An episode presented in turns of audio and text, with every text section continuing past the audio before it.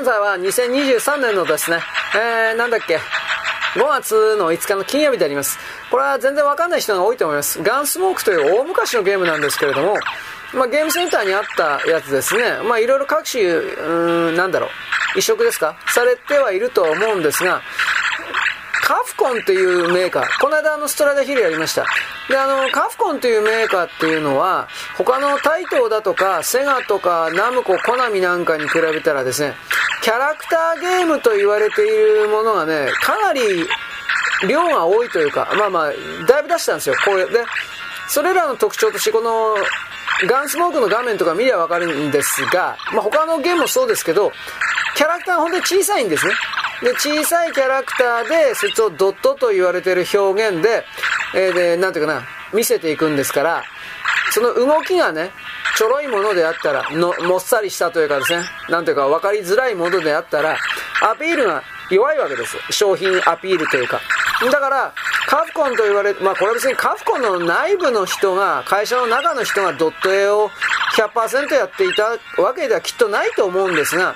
外部発注のね、部分だとかそういうのもきっと多いんですけれど、このカフコンと言われているキャラクターの、どう言えばいいのかな、小さいんだけどね、これうまいんですよ、とにかく。飛んだり跳ねたり、近寄ってきたりとかいろいろあるけどね、倒れたりとか。この表現が多分カプコンがピカイチだったんじゃないかなと思います。ドットの辺に関しては。あと、あえて言うんだったら、昔僕メタルスラッグって言ったけど、メタルスラッグをやっていたそのアイレムですか。でもアイレムもそんな綺麗じゃなかったかな。あれも多分外部発注だと思うんだけどね。とにかくもうこの小さいキャラクターを細かく、リズミカルに動かして、なおかつそれが無理なく見せているというか、それはこのカプコンはピカイチなんじゃないかなと思います。で、その中でこのガンスモークって言われているものがだいぶそれをよく表してるんじゃないかなと。真上から見た俯瞰図ですよね。俯瞰の形です。強制スクロールですね。あとは基本的にカプコンが上手だったっていうのは、ストラダヒルみたいな感じで真横から見た感じにおけるキャラクターを移動させるっていうやつですけれども、ただそれもね、小さいキャラクターのいくつもゲームあるんですけれども、小さいキャラクターのそのゲームの動かし方がなんだかんだ言ってカプコンうまかったなと思います。で、この縦画面におけるアクションゲームっていうのは、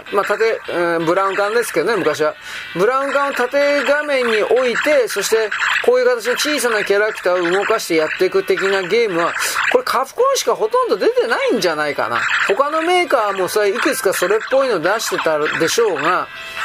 カプコンは特に縦画面であろうが横画面であろうが、こういうちっこいキャラクターの、これアクションゲームっていうんですかね。アクションゲームを出していたと。で、これ何気に操作性もね、すごく良くてね、いいというか、ボタン3つついてるんですよね。1、A、B、C か。で、まっすぐに打つのと、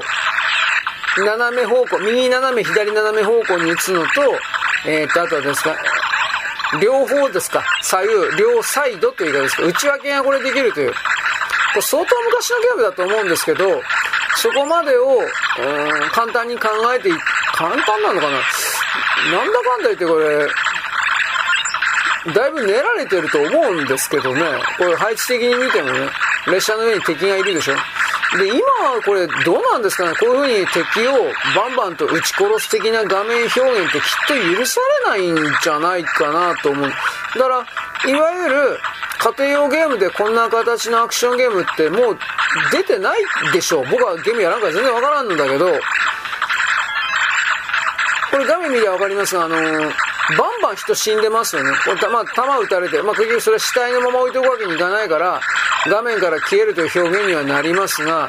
弾が当たって死ぬという表現そのものがあんまり